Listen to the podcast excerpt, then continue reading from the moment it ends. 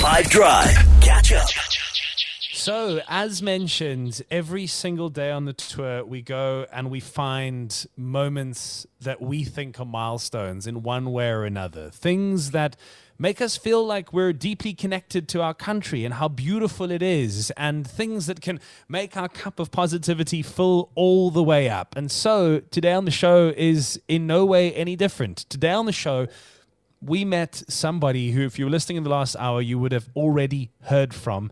This is a person who has gone out of her way in her own life, despite being orphaned and abandoned herself. She wasn't orphaned, but her mother had problems with drink and, and she had to, well, she abandoned her kids. And this woman found herself living on the streets of Johannesburg, one of the most aggressive places for a young child to have to be she got taken in, she got given an opportunity, and she decided to become a social worker. So we asked her, we said, What is your milestone moment of your life, of your career? And here's what she said.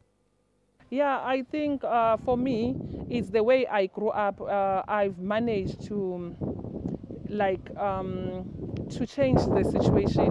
You know, sometimes I used to say, um, as a person, uh, there's this um, there's a, I used to say there's a thermostat and a thermometer.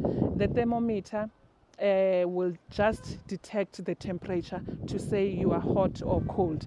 But the thermostat, like from the geyser and whatever, it changes the situation. If the water is cold, it will automatically make them hot. If the water is hot, it will cool down. So I think for me, I was a, a thermostat whereby I changed my situation because from staying on the street not having a place to stay. My mother is drinking, and I don't know my father. I don't know anyone. I'm alone. But I was able to overcome those challenges. When I went to a children's home, I was 11 years. I was not attending school. So I started from there. I remember they were writing a final exam. They said, No, this child is old. Let her write uh, standard two, uh, standard, sub B, which is grade two. And then I passed.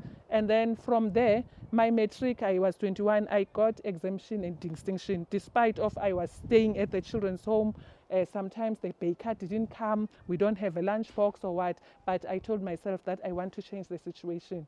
And worse when i was going to tertiary i didn't have money. I didn't know about nsfas by then it was TEFS i didn't know anything. But i work as a domestic worker to raise the money for registration. I went, I worked, and then I raised the money because I completed in 2000. And then in 2004, that's when I started to go to the university. So all these years I was working as a domestic worker just to raise the money for the registration. And then I went to UJ, I registered, and then they took me. When I was happy, registered, having my student card, now I'm thinking, I don't have a place to stay.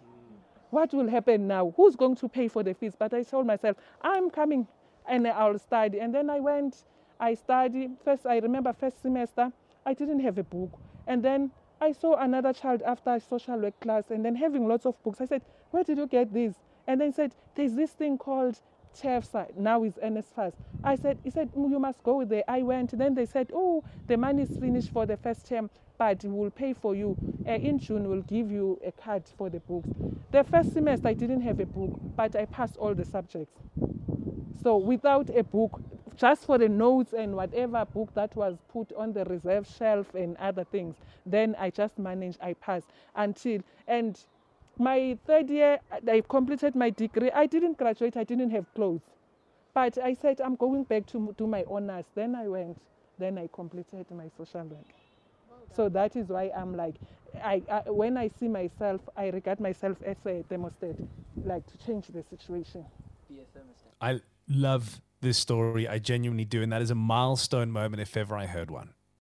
Catch up from some of the best moments from the 5 Drive team by going to 5FM's catch up page on the 5FM app or 5FM.co.za.